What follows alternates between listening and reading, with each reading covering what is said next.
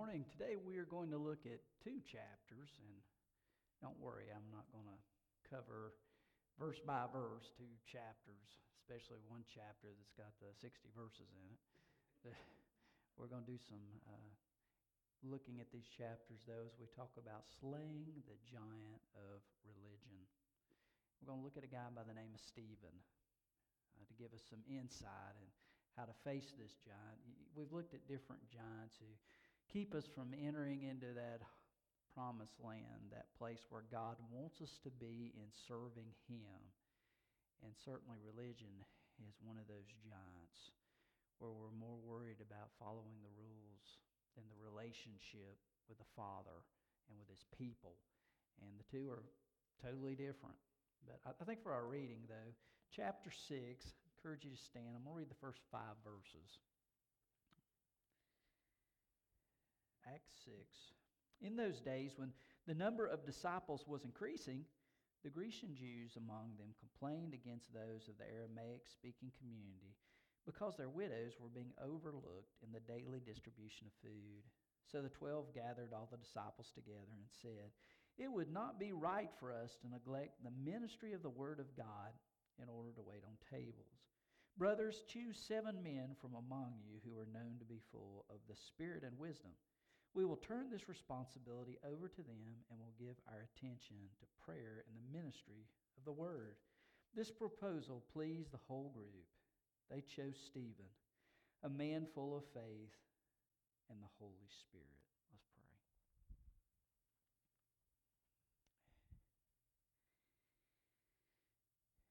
God, thank you. Sometimes we look around us, Lord, and we're looking for you. And then we see that person who's full of you. yeah, there, there you are, Lord. We all know those people. Thank you for those people. Make me one of those people. Make each of us one of those people. that we may not just be merely religious, coming out of a bound duty, but coming because we've been changed. Coming because we've fallen in love with the one who deeply has loved us before we were even born and continues to do so now and carries us until we're in eternity. God, keep us from just being religious, from just being rule followers. Move within us, Lord, where we may be your people, called of you, full of you, serving you. Father, that gets the attention, the focus. So just guide us in this time that remains. Father, as we look at the example of this guy named Stephen, uh, Lord, uh, may we be well, at least a portion of that, Lord. In your name we pray. Amen. The story is told of a preacher who was preaching out of Genesis 28, and that's a section of scripture that talks about Jacob's ladder, you know, going up and down the ladder. And so, anyway, the preacher's son had listened to that sermon. And then he spoke to his dad about it a few days later. He said, Dad, I, I've been thinking about that sermon you preached about the ladder. He said, Quite honestly, I had a dream about that ladder. He said, At the bottom of the ladder, there was pieces of chalk. And as people would go up the ladder, on each step of the ladder, they would mark with chalk representing their sins. There would be a mark for each sin, and then they'd climb up the next rung. He said, Well, he said, I started climbing up that ladder and, you know, putting my marks on the rungs. He said, All of a sudden, I saw you coming down that ladder. The preacher said, Coming down the ladder? Why would I be coming down the ladder, son? He said, Get more chalk. See, the problem is with, with simply following rules, with simply being bound by God's going to love me if I do this, or if I do that, or if I don't do this. It is a love that is based on how good we are. But that is not the deep, deep love of God. Following God is not like going up a ladder and keeping constant track of each little sin and making sure that I, constantly confess my sins in order for God to forgive me. And if I happen to miss a sin in some way, I'm doomed or God is going to hold his love back from me. Matter of fact, it's interesting as you look in the New Testament, there's a number of times that religious people are mentioned, and quite honestly, it's usually in a negative way. The people who are the most religious are the ones that seem to be most at odds with the Lord Jesus Christ in the book of James, which is, you know, that hands on overalls type of faith book, you get to the end of chapter 1 and, and the last two verses. If anyone considers himself religious and yet does not keep a tight rein on his tongue, he deceives himself and his religion is worthless. In other words, don't be a talk it all, know it all, or do it all but let God be your all. If we let our words run rampant, man, our faith is worthless. That's how it's described. The next verse says, Religion that God our Father accepts as pure and faultless is this to look after orphans and widows in their distress and to keep oneself from being polluted by the world. And that comes only by a day to day walk with a living God, filled with the Spirit of God, set free by the Son of God, who is at work within our hearts. The scribes and the Pharisees, man, they were all about image. They were all about being seen by the people around them, but they didn't seem to really think about the God above them who has been watching the whole time. There's been a lot of pain that has come out of some of the most religious people. In Ireland, for years, there's been the Catholic and the Protestant wars where people's lives were snuffed out because of disagreements regarding how to worship God. Relationships torn asunder. Of course, the Twin Towers 20 years ago that resulted from deeply religious people that led them to hate us to the point where there was that devastation in New York City. Pictures of ISIS beheading the non believers in Islam. And the story goes on. But, guys, our call is not to be better than everybody that's around us and to be hyper, super religious. It's to be forgiven.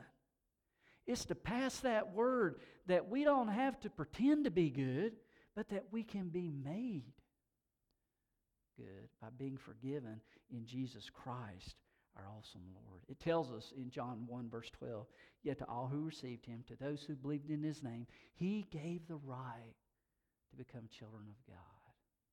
So at the moment we humble ourselves and say, God, I am not able to do this, he says, Now you're ready to do it. To come to me and find forgiveness and to find new life and to enter into my family. And I want to briefly look here at some truths from Stephen's life. And the first one I want to look at here is that he was spiritually equipped. You noticed our first couple of verses, there was a dispute. Dispute in the church, a church fight. Like that never happens, right? I'm being a little sarcastic. Of course, churches go through their tough times, and, you know, churches are families, and sometimes families have their squabbles for sure. And this was a squabble where said, hey, our widows are not getting the attention they're supposed to get. And so the fight broke out, and they said, let's designate some guys who walk with the Lord to take care of this issue.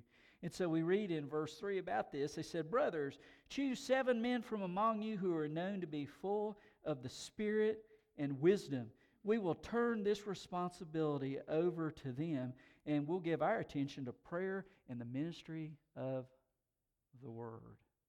And our guy is mentioned, he's the first one mentioned as being chosen in this select group of men. It says this proposal, verse 5, this proposal pleased the whole group. They chose Stephen, a man full of faith and of the Holy Spirit. So here's the deal Here's a guy that's full of trust in God, walking day by day by faith. We're told in 2 Corinthians 5 7, we live by faith, not by sight. And he's full of the Spirit, which means his desire is to be in constant connection with the Father and to live out that faith. Not to just talk about it with, you know, empty words, but a real faith that lives here and sees people who are broken and hurting and loves God and loves them. And that is Stephen, first guy mentioned on the list. And I w- was thinking, there are so many people, and you know them too. So many people through my life and th- through my privilege of being able to serve God's people that I have loved. So many examples of people that walked with Jesus as they say, Jesus was skin on. I was, uh, it just hit me. I was thinking before I came up here to preach, there was a guy in one church that we served. Um, sometimes it's hard to find guys that will actually go out with you and, you know, talk to others about Jesus because we all freak out. We get scared to death. And there was this one guy, Skylar Davis. Skylar, he'd call me, let's go see somebody. So he'd tag along with, or I'd tag along with him maybe. But anyway, we'd go together. And uh, I hadn't thought about Skylar in years. But it just came to me as I thought about Skylar. And one day his wife called me and said, Skylar can't go. I said, What's wrong? Well, I haven't told you, but he's been suffering from dementia, and it's got to the point now where he won't leave the house. what a guy. We never know what's going on in people's lives. But Skylar was just Skylar. But Skylar who loved Jesus. And we all have a name we can put there, right?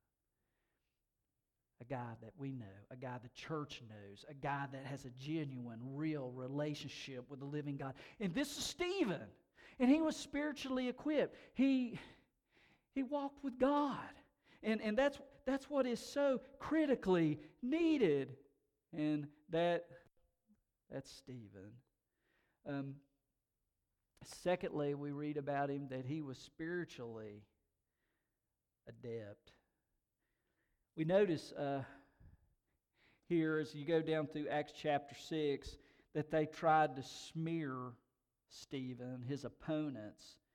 Um, they were angry at the fact that he was so loved because of his walk with the living Christ.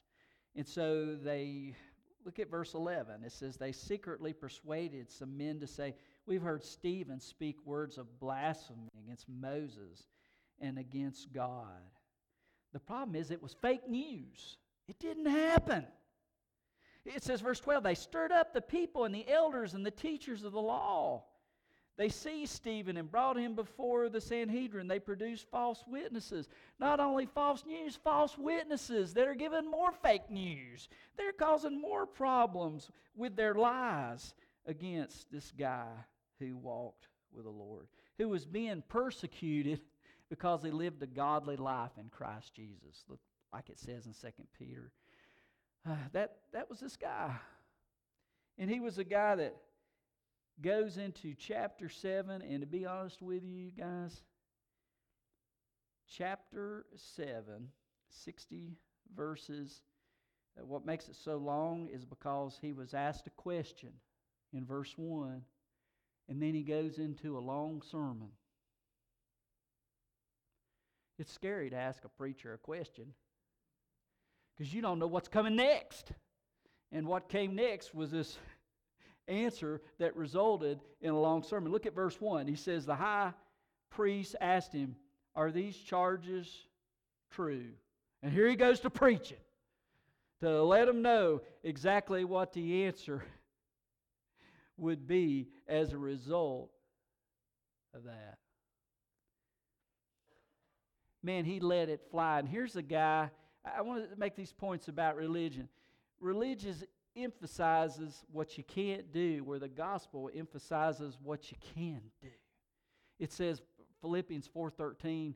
Um, so many of us have quoted that through the years that have walked with Lord, the Lord for time. You know, I can do all things through Christ who gives me strength. I love the way it says it in the Amplified. He says, I am ready for anything and equal to anything through him who infuses inner strength into me. I am self sufficient in Christ's sufficiency. You see, in Christ, it's not a matter of you can't do this, it's a matter of you can do this through the power of Christ. Man, if there's anybody that should be optimistic, it should be the people of God because of what God can do through us. It shouldn't always be negative. You know, we shouldn't be like those who say, I don't smoke, I don't chew, and I don't date girls who do. No, it's not. It's, it's not about don't break the rules. It's about God, where are you in our lives? You see, the religious people, they come to church and they think, okay, I can check this off now. God's not going to smack me or, or give me a spanking, but He's going to love me because I came to church and I fulfilled this duty. But they don't find God there. The music doesn't minister to them. The preaching doesn't touch their hearts. Being with the people of God doesn't impact them. They just come and they sit and they sour and then they leave and they say, uh, I checked that off. And God's okay with me now. Religion sets up barriers. I'm good. You're not. I come to church. You don't. I give to the church. You don't. I help the little ladies cross the street. You don't. What, whatever it is. You set up those barriers to set you apart. But what we realize with the relationship with Christ is that those barriers have been removed by way of the cross. I love that, that all ground is level at the foot of the cross. Jesus Christ doesn't look at the things that separate us, but he brings us all together through that work in Christ. In Colossians 3:11 he says here there is no Greek or Jew, barbarian, Scythian, slave or free, but Christ is in all. All of us. He brings us together. He takes down those barriers and he frees us. The religious guy, Jesus tells a parable about him who he beats his breast and he prays and he says, Thank you, God, I am not like that tax collector dude.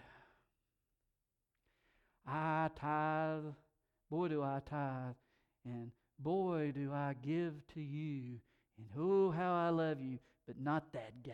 I'm not like him. and then it says the tax collector, he just beat his breast and said, God, have mercy on me, a sinner. One guy had religion, the other guy knew God. He was doing business as he went directly to the Lord. You see, religious people talk about what they're going to do, but those of us who know Jesus talk about what he's done, what he's accomplished. Here's one quote from a commentator. It said, Religion's man made, the gospel's God given. Religion is about what God does for God, the gospel's about what God does for man. Religion is good views, the gospel's good news. Religion ends in outer reformation, the gospel ends in inner transformation. Religion can become a farce, the gospel is always a force. And in fact, the force that Paul spoke about is the power of God unto salvation for everyone who believes. Now, getting into this next one, he was scripturally adept. When you begin to look at this sermon that he preaches that is recorded here in Acts chapter 7, he's going back through the history of how God moved through the different leaders in Israel. He starts there uh, referring to Genesis chapter 12 as he talks about Abraham, and then he mentions the different patriarchs where God was present. In other words, this rascal Stephen knew the scriptures. He loved the scriptures. He had studied the scriptures. He knew by heart how God had moved in those before him. And he shared the history of God's presence among his people in this message that God is at work, that God is moving. And he shared with power, and God moved through his words.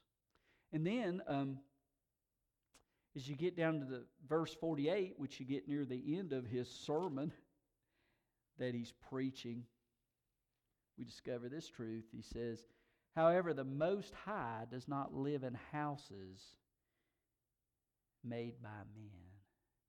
You see, when they brought these charges against Stephen, they said, This man has been preaching against this holy place. Man, they were more caught up in the place that they were meeting. They were more caught up in the religion and the ritual of what happened in the place where they were meeting, but they were really not tuned into the living God, and they really didn't care about the people who were in the place that was holy, that those people needed to be made holy, that those people needed forgiveness, that those people needed a genuine encounter with God. They were more focused on the place than the people.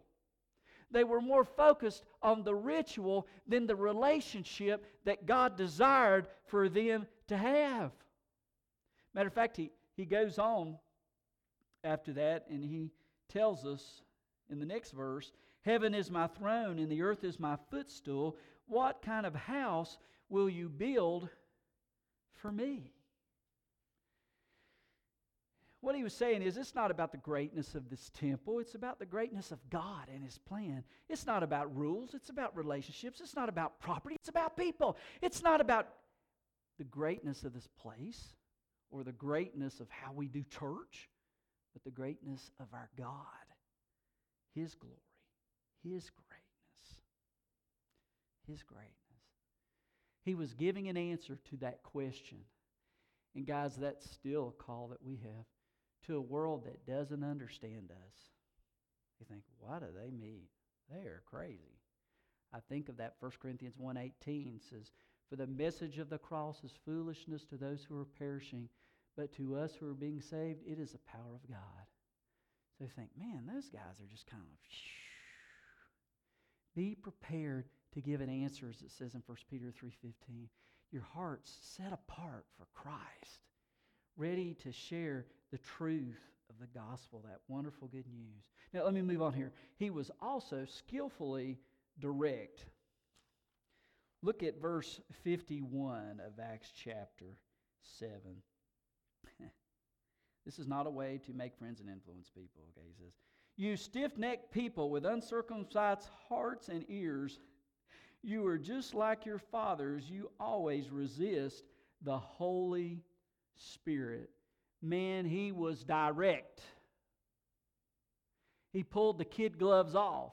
You guys have been exposed to the scriptures. You guys are aware of how God has moved and freed our ancestors, how He was with them. And just like they were stiff necked, just like they would not listen to God, what goes around comes around, and you're pulling the same junk. You're stiff necked you won't listen, you won't hear. And it's a picture of the farmer who has the ox, and the ox is stubborn and won't pull the plow and won't do the work. And he's saying, You guys will not listen to God. You do everything to shut your ears and your hearts to the living God where you should be listening. Haddon Spur- Charles Haddon Spurgeon said it this way He takes the sharp knife of the Word of God and rips up the sins of the people, laying open the inward parts of their hearts and secrets of their soul. And I think the reason he does this at religious people are notorious for feeling like I'm a good person. I don't need anything. My sister's closest friend, I remember one time uh, trying to talk uh, to my mom about about sin, and we're all sinners. And talking about uh, my sister's friend, Sue Bell. Oh, Sue's such a good person. She's too good to see it. What? That's crazy talk. Man, we are all screwed up. There's a verse in Ecclesiastes I've been working on, and it says, when God created us, you know, He created us to serve Him, but now we've got twisted minds. Man, things are twisted. Hey, oh, open your eyes, look around. Things are messed up. And that's because people are messed up. That's because we need the Lord. And these people were they were stiff-necked. They didn't want to listen. John the Baptist told it like it was, and so did Jesus. I will read to you just some of this from uh, Matthew 23 as Jesus approached these religious people, these Pharisees and teachers. He says, this is starting at verse 25 through 28, I'm going to read. Woe to you, teachers of the law and Pharisees, you hypocrites! You clean the outside of the cup and dish, but inside they're full of greed and self indulgence. Blind Pharisee, First clean the inside of the cup and dish, and then the outside also will be clean. Woe to you, teachers of the law and Pharisees, you hypocrites! You are like whitewashed tombs, which look beautiful on the outside, but on the inside are full of the bones of the dead and everything unclean. In the same way, on the outside, you appear to people as righteous, but on the inside, you are full of hypocrisy and wickedness. Man, this idea that Jesus is all sweet and lovely and cushy. Jesus could be really tough when he looked at people who heard the truth and just bristled. Said, I'm too good for that. Before you can be saved, you got to know you're lost. Before you can be healed, you've got to know you're broken. And that's what Jesus gets upset about. Stop acting like you're more than you are. Stop pretending like everybody else is messed up, but somehow you're above that. Baloney. Just because we're here doesn't mean we're whole. Only Christ accomplishes that. That's what the gospel is all about. And he was direct. And maybe we need to be a little more direct. We're so worried in this age and culture of not offending anybody. I'm not saying to try to purposefully offend everybody. We all want to be liked, right? I, I know. But there's no way around the truth. God hates sin because sin separates. Separates people from one another, separates us from God, separates us from our health, separates us from opportunities God wants us to have, separates us from blessings that He intended for us to enjoy. God hates sin because it separates, guys. And we can't coddle sin. We can't pretend like it's okay because it's not. So, somehow, by the grace of God, we've got to love one another, but not be wishy washy about the truth because it is not love to hide the truth from somebody when they desperately need to hear it.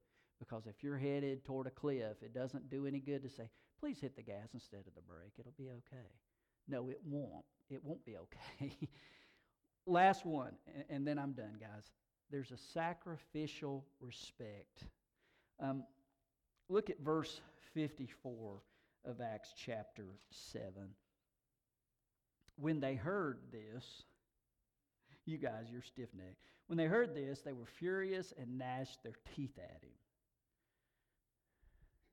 In other words, they were ticked off, put it in modern language. It's like, you anger filled them. But notice verse 55 Stephen, full of the Holy Spirit, looked up to heaven, saw the glory of God, and Jesus standing at the right hand of God. Look, he said, I see heaven open and the Son of Man standing at the right hand of God. That's what Stephen saw. But I want you to see their point of view. Man, he's just telling the truth. He's just looking at Christ.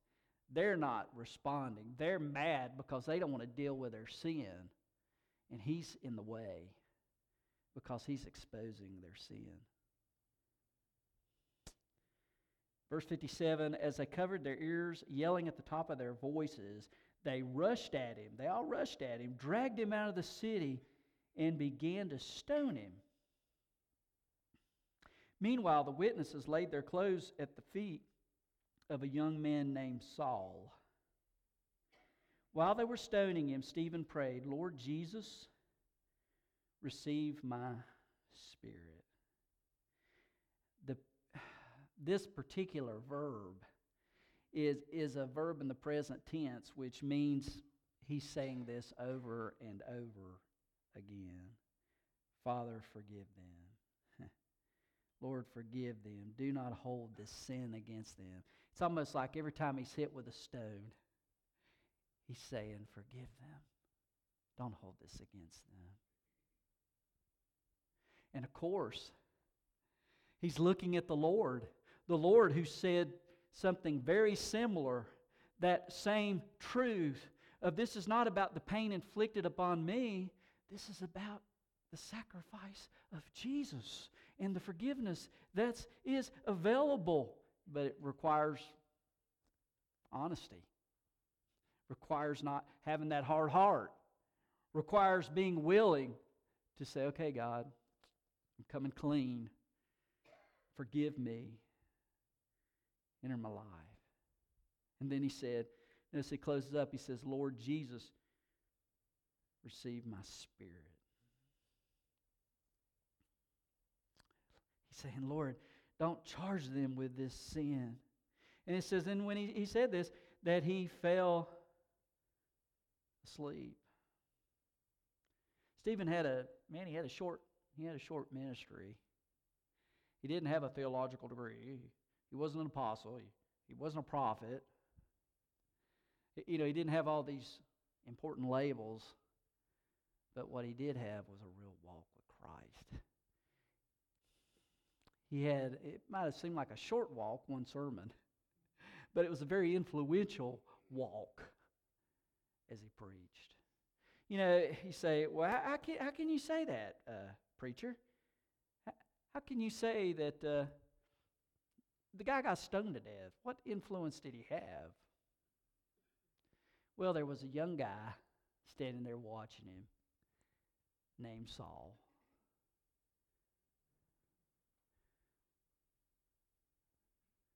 He couldn't escape the gospel this time. He heard the gospel.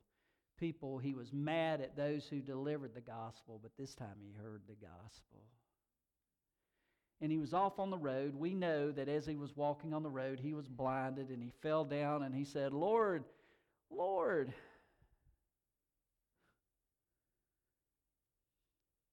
who are you? He heard that voice say, Why are you persecuting me, Saul? His name was changed, you know him as Paul. As he became the biggest enemy to the Church of Jesus Christ and became, uh, you know, as I like to say, the Baptist superhero, you know. I mean, Paul's this missionary figure uh, of great power and, and, and prominence. But do you know what the word Paul means? It means little.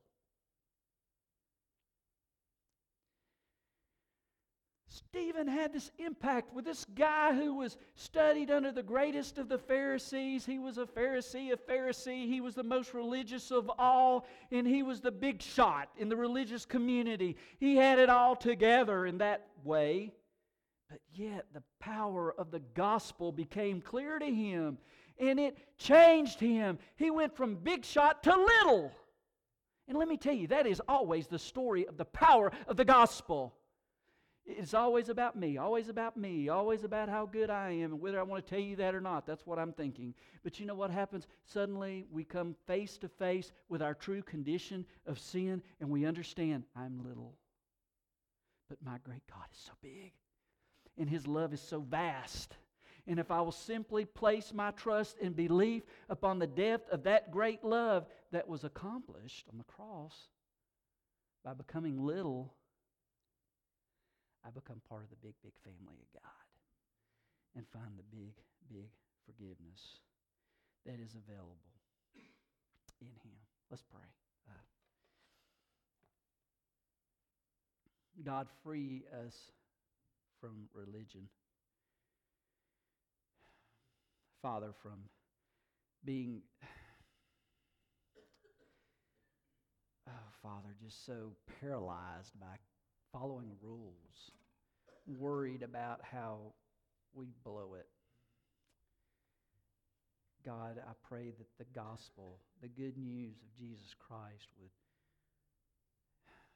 Father, be clear, that we would be willing to become little and let your bigness invade our lives to provide with us new life and new forgiveness.